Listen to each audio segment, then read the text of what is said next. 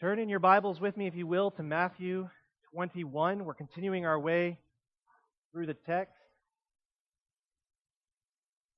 Jesus has made his triumphant entry. He has Jesus has made his triumphant entry. He has cleansed the temple. And although Matthew's text doesn't make this explicitly clear, Mark's gospel does.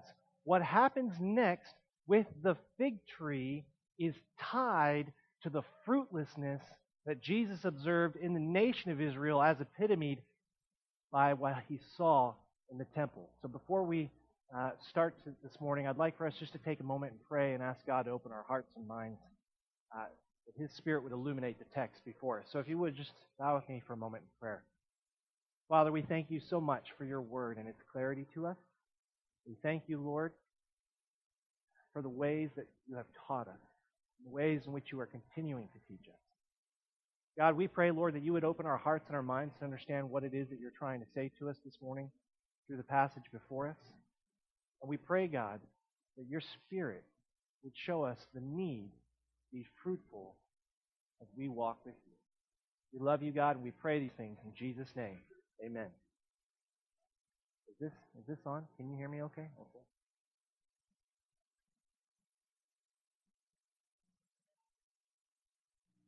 Not getting the sound out. Can you? Okay. Wow.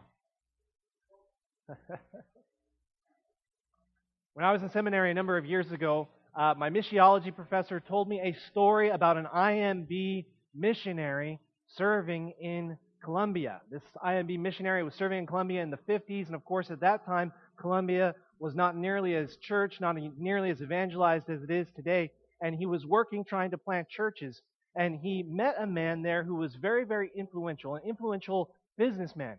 And he thought to himself, if somehow I could win this man to faith in the Lord because of his influence, because of his standing in the business community, surely if I could win this key individual to faith in Christ, he would be a tremendous power for the gospel. Because of his influence, he'd be able to uh, persuade others to come to know the Lord as well. And so he took this man out for a cup of coffee. They sat down in a cafe. This is in Cologne. And right near Cologne, there is a mountain, Pico Cristobal. And uh, it's a fairly tall mountain. You, can, you can't miss it if you're in Cologne in, in uh, Colombia. And he was sitting down talking to this man and trying to persuade this man to come to faith in the Lord Jesus Christ. The businessman said to him, I tell you what, I'll make you a deal. It says in your book that if you have just a little bit of faith, if you believe, then you can ask for mountains to be moved. It says that in the Bible, doesn't it? Referencing this text here, it's also mentioned for us in Matthew 17. The missionary said, Yes, it does actually say that. He says, I'll tell you what, I'll become a, I'll become a Christian when you tell Pico Cristo to throw itself in the Atlantic Ocean. The missionary said, You're on. And he began to pray. And he began to rally all of his fellow believers together, those few of them that were Christians there, and they began to pray and they began to fast day and night. And they said, Lord, in some way, in some some remote way that we don't know how or, or exactly eh, you know how you will achieve this, we are asking you that you would move Pico Cristo, that you would move it, that this influential businessman would come to faith in the Lord. And they prayed and they prayed and they prayed. And if you go to Colombia today, this happened back in the 50s, you will find, if you go to Colon, that Pico Cristo hasn't moved an inch. I mean, they've done aerial photography, they've looked at it from satellite perspectives, and, you know, maybe a few pebbles have rolled downhill as a result of the wind, and, and uh, they've noticed some erosion and some natural things happening, but the mountain hasn't moved an inch. Now, the reason that this poor misguided missionary made that commitment to that businessman was because of a fundamental misunderstanding of exactly what it is that Jesus is saying in passages like this. There are two approaches when it comes to looking at a statement such as what Jesus makes here. You take it very, very literally and you say, yes, absolutely, we as Christians ought to be telling all manner of different features, all manner of different geological formations just to be rearranging themselves at our command. The other extreme is that you look at a text like this and you say, you know what? You just explain it away. This is just some weird comment that Jesus makes as he's headed towards the cross, and it really doesn't have any bearing or any significance to us. It's just a, it's just a figure of speech. It's just a statement. They either overemphasize the moving of the mountain or they downplay it so much that it has no significance whatsoever. Both extremes are wrong. So the question before us today is what exactly is it that Jesus is saying to us in this particular passage? It starts off, this is, Tuesday, this is Tuesday. He went in on Monday. He cleansed the temple. Now remember, the temple is a house of prayer. That's what it's supposed to be. We looked at that last week.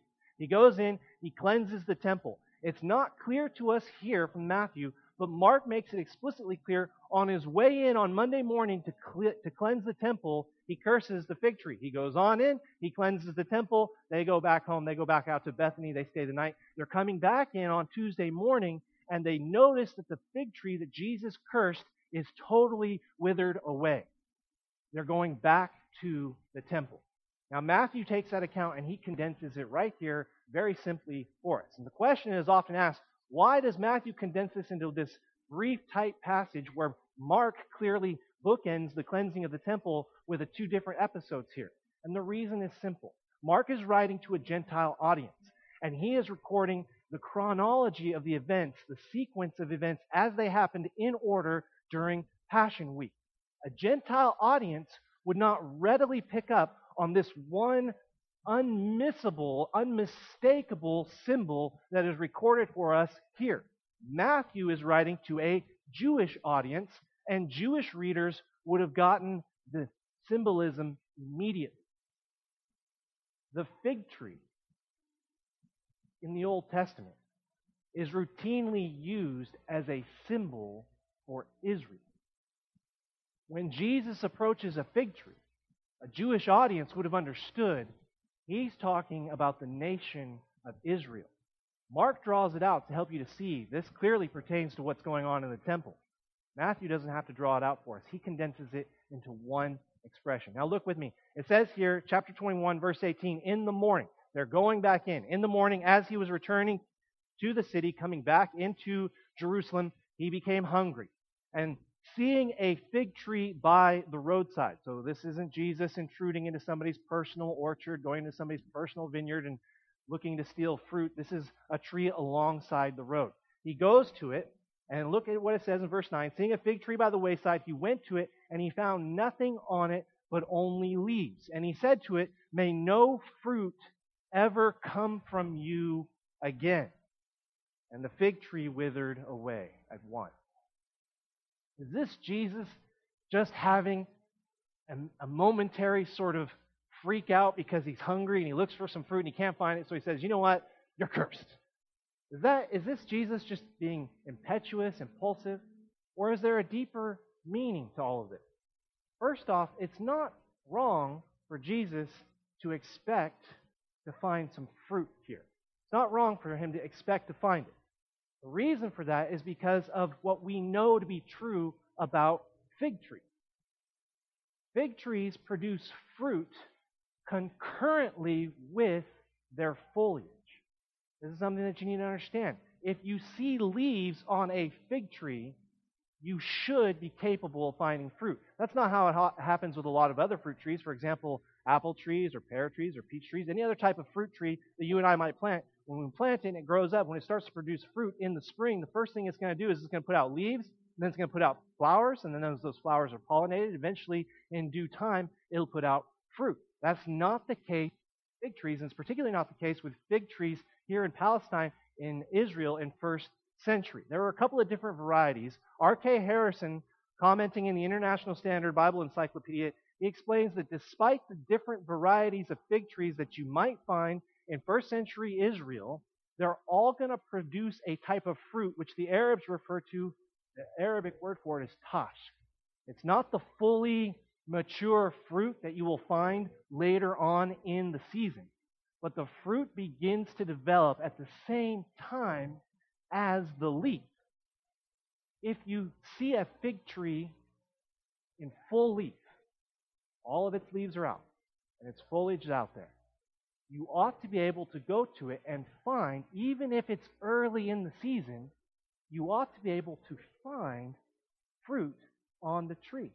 May not be the fully mature, developed fruit that you'll find later in the season, but you should find something there. When Jesus is walking into Jerusalem, no, no doubt, as they're coming down the Mount of Olives, they've got the Kidron Valley before them. They're looking ahead. They've got the Temple Mount right in front of them. They're coming from Bethany, so they're headed from west, they're headed from east west into the city there, getting ready to go up to the Temple Mount. Looking at Israel, Jesus is enacting a parable. This is a clear metaphor for what he thinks about the fruitlessness of Israel. The disciples are with him. He approaches a fig tree, which by all rights ought to have some fruit on it. As he approaches the fig tree, as he looks for fruit, he finds none. And here's the rub any botanist, any horticulturist will tell you with these fig trees in this particular location, if you approach it early in the season, if leaves have already come out, if it's already in full foliage, and there's no fruit on it, they will not produce fruit. They will be barren the whole season. When Jesus approaches the fig tree, this is not him just having a freak out because he's hungry and he wants some food. He sees a plant that should be producing fruit, and there's every indication that not only is it not currently producing fruit, but it will never produce fruit. That's the essence of the cursing that he pronounces on the fig tree. As we step way back out of the text and we consider the context, he has just gone into the temple. He has just cleansed the temple. Nation of Israel, they are chosen by God to do one thing to worship Him, to love Him, and specifically to be capable of recognizing the Messiah when He comes. Jesus has entered into the temple, and they totally don't get it. Paul makes this statement in Romans chapter 9, verse 1. He talks about the fact that he wishes he himself could be cut off if it would mean that Israel could be saved. He makes this statement They are Israelites, and to them, the Israelites, to the Jews, to them belong the adoption, the glory, the covenants, the giving of the law, the worship, and the promises. To them belong the patriarchs, and it is from their race, according to the flesh, that is the Christ, who is God over all, blessed forever, and amen.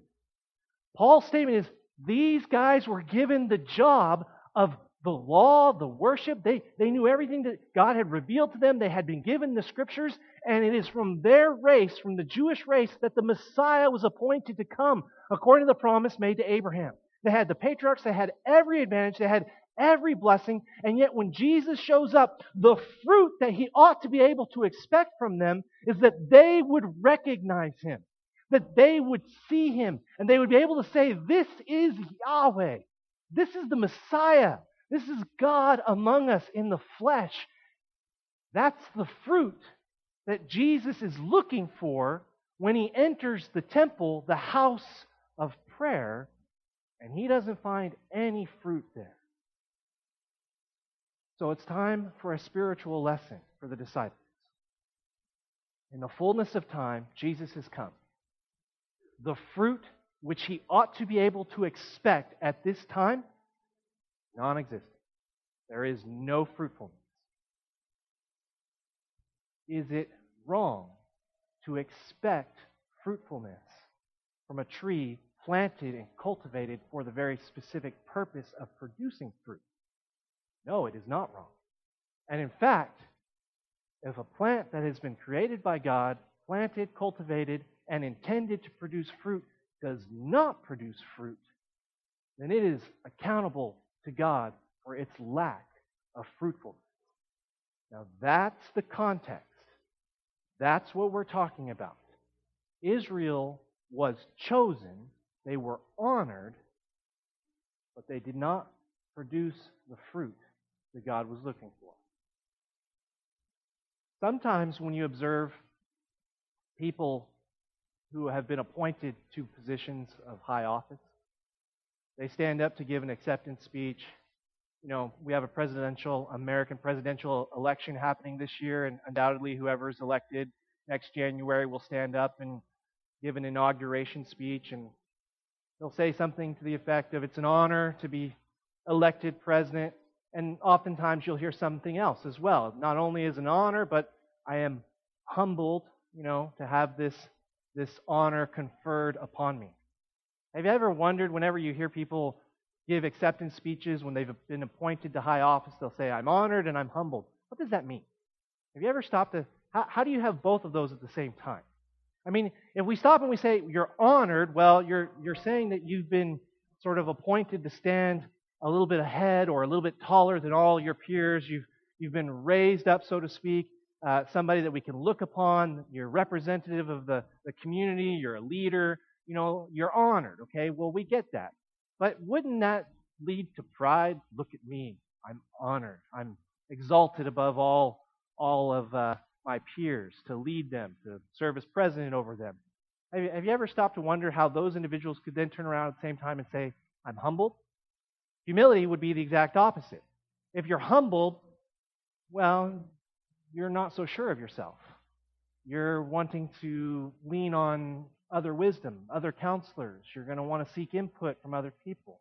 How is it possible for you to be both honored and humbled? I used to always wonder at the expression. I never fully understood. And, you know, people say it all the time. It's become cliched. It's become hackneyed. I'm not even sure any of us really remember or understand what it actually meant when it was first uttered.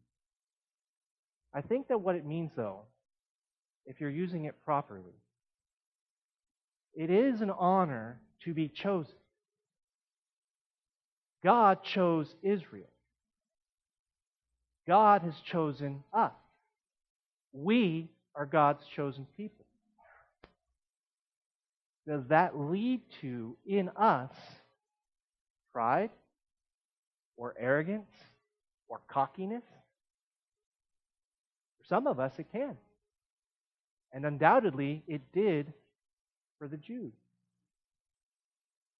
What we ought rather to feel, the emotion that we ought to exhibit, having been chosen by God, not arrogant. It is an honor to be chosen. But having been chosen, we ought to seek to fulfill the obligations that God's choice confers upon us, knowing how easy it is to miss the mark. We ought to want to do a good job. And as such, rather than being cocky, rather than being proud or arrogant, God's choice ought to lead us to humility, where we say, It is an honor to be chosen, but now I want to make sure that being chosen, I do a really good job. The reason I share all this with you, a few weeks ago, March, sometime, March 13th, this church uh, voted to call me as as the pastor, as the preaching, one of the preaching pastors. And my wife asked me afterwards, How do you feel about that? And I wanted to tell her that I felt honored, because I did. I felt like it was an incredible honor. But I thought, oh, I can't say that because that will sound proud or, or braggadocious, like I'm, I'm bragging. But as I thought about it, I also thought to myself, I want to do a good job. For a people to choose someone doesn't necessarily mean that that person is perfect or is going to be flawless. But when you place your faith in someone, when someone places their faith in you, you want to reward that faith. You want to reward that choice. So you want to be humble. You want to do a good job. That's why I told my wife. I said, Well, I'm honored and I'm humble. humble. She said, People say that all the time. What do you mean by that? I said, Now I understand. Israel was honored to be chosen.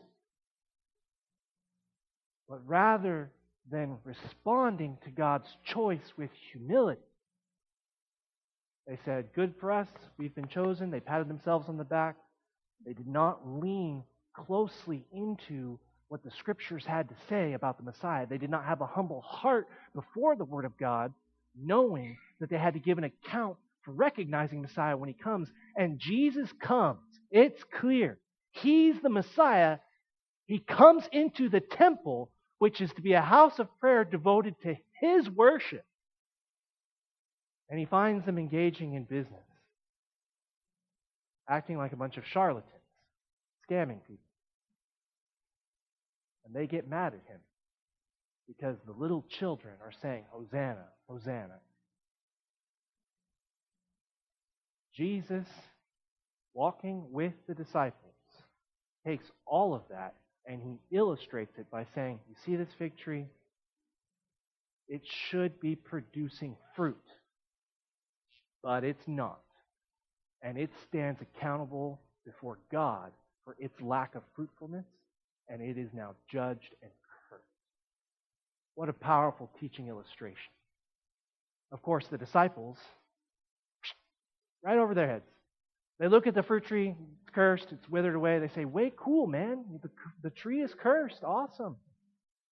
I mean, Jesus is the ultimate teacher, has pulled together a great object illustration. He presents it to the disciples in the context. It's very clear what he's getting at. And they're like, hey, man, the tree's dead. That's awesome. How'd that happen?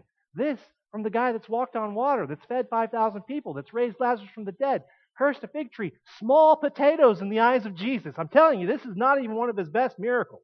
And they're like, that's cool. Now, Jesus, if I am teaching somebody and I pull together what I think is just a great object illustration, and they're just like, wow, that's a really neat little, and they totally miss the point of what I'm saying, I'm going to get frustrated and say, no, no, stop. You're not listening. Pay attention. I'm going to like make them see what it is I'm trying to get them to see. I'll probably do it with a bit of frustration and a lack of patience, but that's not Jesus.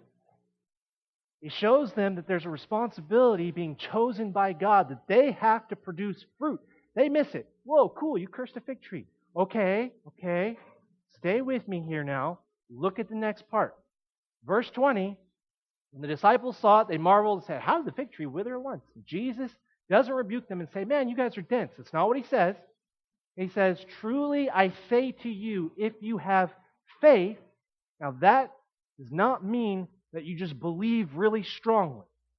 That means that if you continue to depend upon God, if you continue to place your confidence and your hope in God, makes the statement, Truly I say to you, if you have faith and do not doubt, that is, you do not question God or somehow be suspicious that God is incapable of delivering on what He has promised, if you have faith, you have confidence, you will not only do what has been done to this fig tree, but even if you say to this mountain, be taken up and thrown into the sea, it will happen.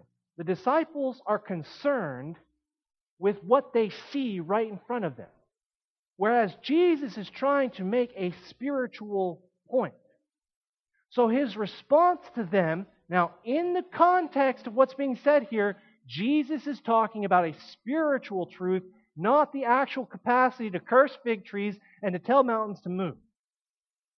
They're concerned with what they can see with their eyes, and staying there in that teaching moment, he draws them back to what Israel's primary problem was. You have to stay humble, you have to stay believing and having faith and having confidence not in yourself, but in God. Now, the way that Jesus shows this, you would have to understand Jewish metaphors for this to make sense to you. A number of years ago, Billy Graham went to South Korea to preach a crusade. He went there, you know, it's one of those deals, it's in a stadium, there's tens of thousands of people, and he's standing there and he's getting ready to preach, and there's a translator that comes up next to him, and, and uh, he says to the translator, First thing I want you to say to the group that's gathered here today, I want them to know how tickled to death I am to meet them today. The translator looked at him and said, uh, I don't think you really. He's like, No, no, just tell him, just tell him. Tell him how tickled to death I am to meet them today. So, translator, you translated it. There was a long pause, and it was clear that the group of thousands of people that are there are looking at each other like, What? And then they burst out laughing. And Billy Graham says to his translator, What did you say to them? He says, There's no exact translation for tickled to death. So what I said was the closest thing I could find in the Korean language. I itch and I scratch and I die to meet you today. so that was the crowd's response, too. The idioms and the expressions that we use here in North American culture, you know, Canadian culture, the idioms and the expressions, the figures of speech that you and I use, they don't necessarily translate over to other cultures. So often we approach this teaching of Jesus, he's talking to the disciples, the point is spiritual fruitfulness, and he makes the statement if you have faith, if you have confidence, if you stay humble and you keep hoping in God, you'll be able to not only see what happened in this picture, you'll be able to say mountains to be uprooted.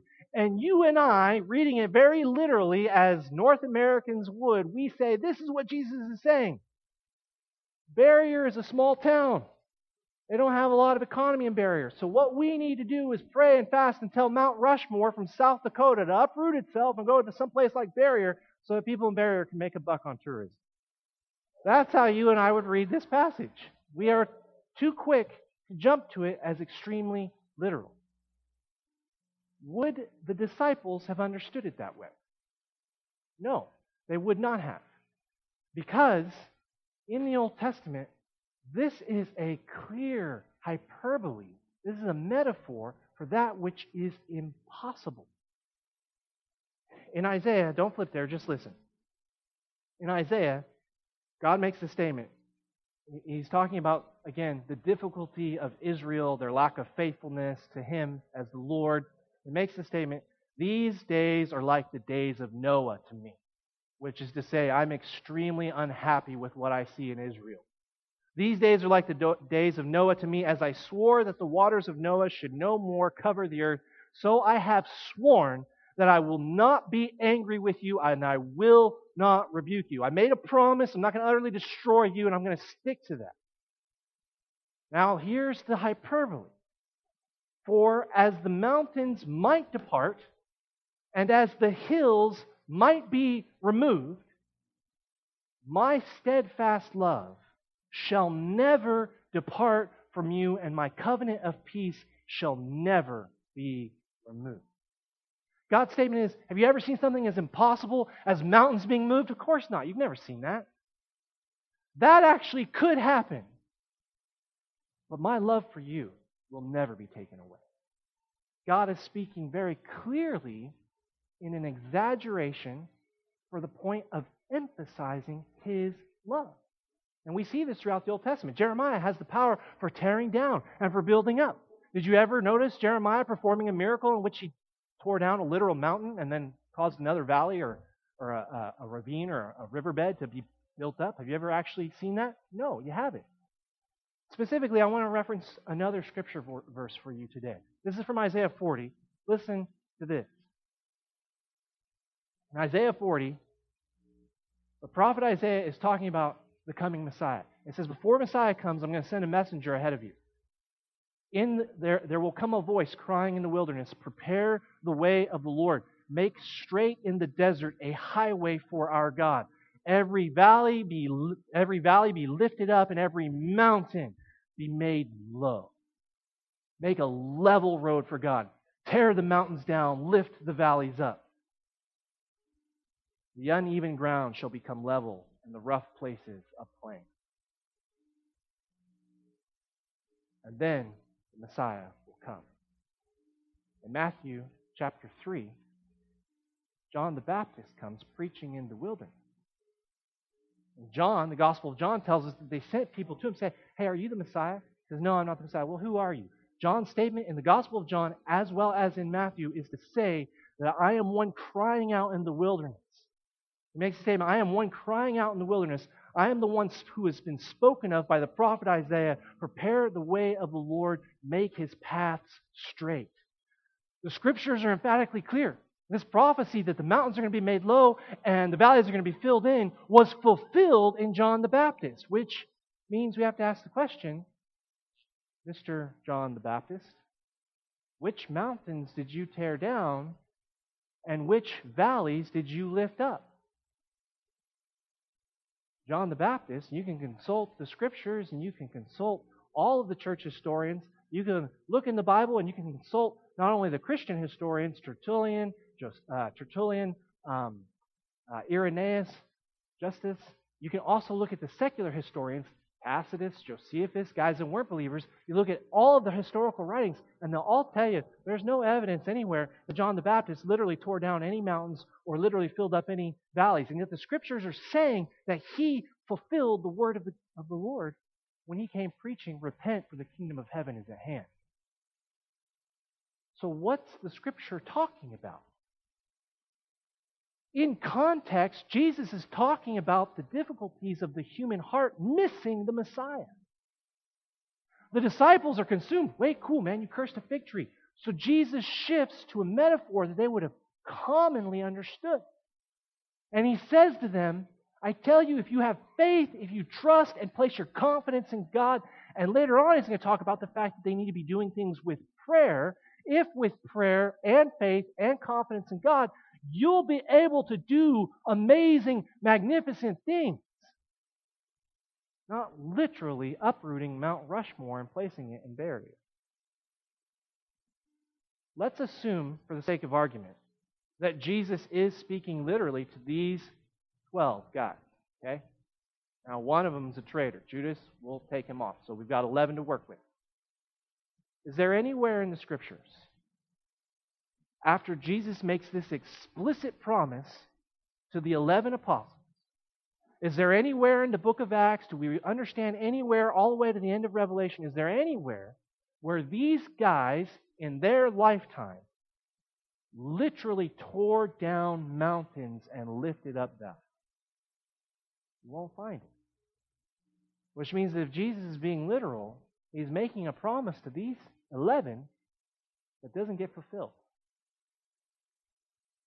So, we need to step back for a second and ask ourselves isn't it probable, isn't it likely, given the fact that it's a popular metaphor in Jewish literature, the moving of mountains?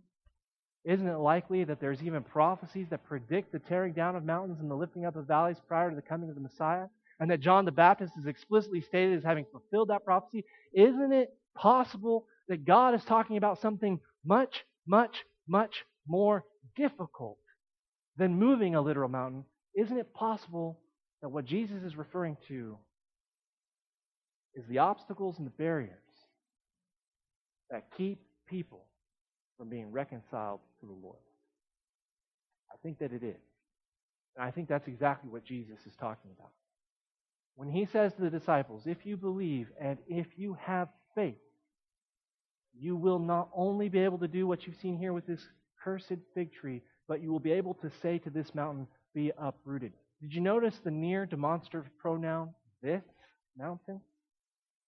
Look back at the text with me one more time. Time is short. I'll try to hustle. Verse 21 Truly I say to you, if you have faith and you do not doubt, you will not only do what has been done to the fig tree, but even if you say to, notice this, this mountain. Where are they going? They're going to the temple. They have come down off of the Mount of Olives. They are in the Kidron Valley. They are headed, they are headed west. They are approaching the Temple Mount. They're about to go up the Temple Mount into the temple. Jesus curses a fig tree. They're like, way cool, man. He's in the moment teaching them about spiritual truths. And he says, I want to tell you, boys, something. What you've seen here, you can see happen. Even if you say to this mountain, gesturing maybe at the Temple Mount upon which the temple sits. Be uprooted, be thrown away. That makes more sense given the context of what he's trying to tell them about fruitfulness in the Christian life. First Baptist Church, the point of the text here is number one, as God's chosen people, we are called to be fruitful. That calling to be fruitful, that choice of God, choosing us. It can lead to arrogance and self confidence, or the proper response is that we are to be a people of prayer, depending not in our own power and in our own strength, or even, as is commonly taught today, believing in the, own, the strength of our own faith, No. What we're to be doing is believing and hoping in the power of God to achieve the impossible. Not moving literal mountains, something far more difficult. Moving the imperturbable, immovable mountains of stubbornness, of pride, that often reside in our own hearts. Look at what Jesus says here, the exact command. Truly I say to you, if you have faith and you do not doubt, you will do what has been done to this fig tree, but even if you say to the mountain, be taken up and thrown in the sea, it will happen. Whatever you ask in prayer, you will receive if you have faith. Notice at the very end, the issue here is not telling the mountain to move and watching it move. The issue here is drawing nearer to the Father in prayer. Humble dependence upon God. So I want to ask a question. We know we're supposed to be fruitful, right? What kind of fruit do we have in our lives? As somebody who is called to walk with the Lord, as somebody who's called to be in prayer before the Lord, as somebody who's called to be trusting God to move mountains, are we depending upon God to see fruit in our lives? What types of fruit are you known for? Baptist churches are known for arguing about lots of things. In my time, I've observed a lot of silly arguments. I've been a part of a lot of silly arguments. And probably the most cliched, sort of overused example is you say you put two Baptists in a room, you tell them to come to one solid opinion on something, and those two Baptists will emerge with three separate opinions. I've heard people say that, you know, Baptists will argue over the color of the carpet, Baptists will argue over the painting on the walls. I mean, anything that could be argued about, Baptists will argue about it. So the question I want to pose is are, is the fruit that we're known for strife? Is the fruit that we're known for arguing? Is the fruit that we're known for to be divisive? And is that the fruit that Christ is looking for in this passage? I want you to stay right there. I want to read you something from Romans. Paul makes a statement in Romans chapter 1, talking to the church in Rome. Makes a statement I am under obligation both to Greeks and to barbarians, both to the wise and to the foolish. I am eager to preach the gospel to you also who are in Rome. That's Romans 1 14 and 15. Now, Paul makes a statement I'm under obligation. I have something I have to do. The term is an accounting term. He could say, I'm under debt. I owe a debt. Looking at it, we could ask the question, what are you saying, Paul? Are you saying that somehow you have to work for this? That this is something you have to do in order to earn right standing with God? I mean, what are you really doing here? What do you mean by that expression? His statement is clear. He's not under obligation to God. He's not paying back a debt to God. He's under obligation to preach the gospel to everyone. Why is he under obligation? Because he's been chosen and he's been called by God and he's been given a task. And he knows that as someone who's called by God, he has to produce fruit. You'll notice also, it doesn't say he's responsible for them coming to salvation. He's not responsible for them coming to faith. He's responsible, though, for preaching the gospel. Why? Because a fig tree produces figs, and God's people proclaim the gospel. That's what Paul is saying. That's what Jesus is getting at here. And that's the point of why Jesus makes this statement about the temple. The spiritual fruit he's looking for, it doesn't exist. It's going to happen, though, if we walk with God. I, uh, for the last eight years, I've been working to win young families to faith in Christ. Young families with young kids, trying to tell them the gospel trying to lead them to a point where they're willing, by the power of God's Spirit, to place their faith in Christ, to get saved, to get baptized, and then discipling them. Been trying to do that for eight years now. And I want you to understand something. It's impossible. It's impossible. You try to take a group, not even a large group, small group of like five people, five families, and you try to walk with them and bring them to the point of spiritual maturity. It's impossible. You can't do it in your own strength. Somebody asked me one time when, when I was a little discouraged about what I was observing in my ministry. The question was put to me Would you rather go work at Highland Valley Copper Mine? Have you ever been to Highland Valley Copper Mine? Anybody here? Some of you work there and you've been there. It's a mountain that's been moved. Men can move mountains. When Jesus says, you know, you can move mountains, he's, we can. And the weird thing is, if you actually research that expression, you'll find it in the book of Job as well. Job makes the statement men move mountains, they turn them up by their roots that they can get at the gold underneath. Moving a mountain is actually doable, it's possible.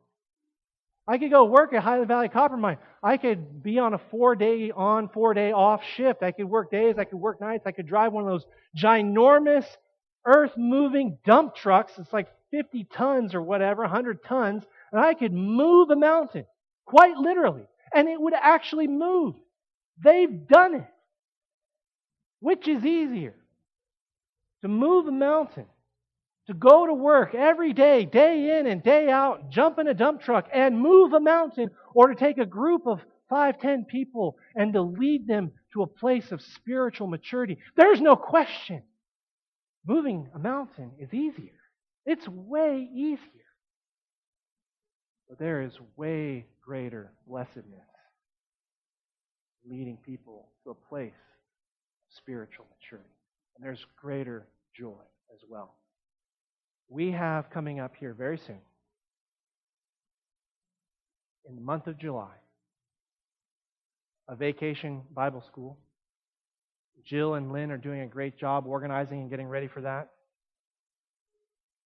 We're going to be doing there what I've been doing for the last eight years, what many of you have done over the last however many years you've been walking with the Lord. We're going to be taking a bunch of kids and their moms and dads and we're going to be proclaiming the gospel to them, and we're going to be trying to see the impossible happen. We're going to be trying to take people who don't know the Lord, have no desire to be with the Lord, who are spiritually dead. We're going to try and take dead people, and by God's power and by the Spirit of God, bring them back to life through the proclamation of the gospel. That's impossible.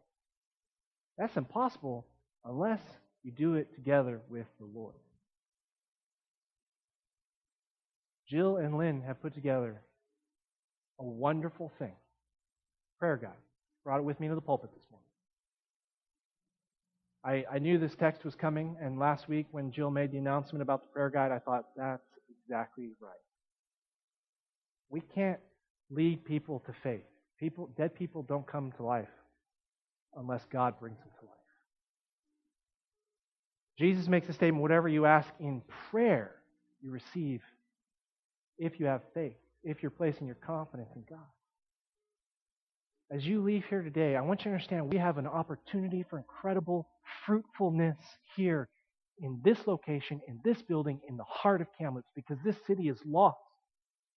We've got amazing people that are working to bring kids, to bring families, to bring these people here, that we would have the opportunity to tell them about Jesus. And for all of that, none of it will be fruitful unless we pray. Grab one of these on your way out the door today, church. We have to be fruitful, and the fruitfulness that God is looking for is humble dependence upon Him. I'll tell you right now, there's a couple of things that we need to be praying for. On the 13th of April, for hearts of service for those who are being asked to serve. Wow, what an incredible prayer that we need to be praying to the Lord.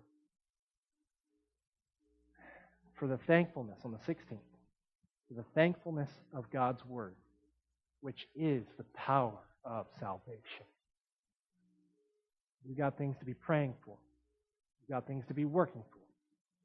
And we've got things that we need to be depending upon God to see happen. It is way, way easier to move a mountain than to see a family come to faith in the Lord. This missionary, this IMB missionary I told you about in Colon, Colombia, over many, many years. They prayed and they fasted and they asked God to move Pico Cristo, and it never moved, and it hasn't moved even to this day. The gentleman, the businessman who said, If you can move Pico Cristo, I will come and I will place my faith in the Lord. The guy that they wanted to see to come to know the Lord because he could be such a powerful influence over all of Colombia and hopefully bring a lot of people to faith in the Lord. Well, he never got saved. The best of our knowledge, he never trusted in the Lord. And many, many decades have passed. That missionary has since come off the field, and Pico Cristo never has moved. But do you know what has happened? If you are familiar with the culture of Colombia, you'll understand that from the 1950s onward, an incredible revival has swept that country. As people began praying, God, move Pico Cristobal that this businessman would get saved, that people would see that and come to faith in you, God said, you know what? I don't need to move mountains. I don't need to move Pico Cristobal in order to move the mountains of the human heart. Heart God is so good. He can move mountains without moving mountains. Isn't that great? Church, let's bow for a word of prayer. Father, we love you. We thank you so much, God, for your word to us this morning.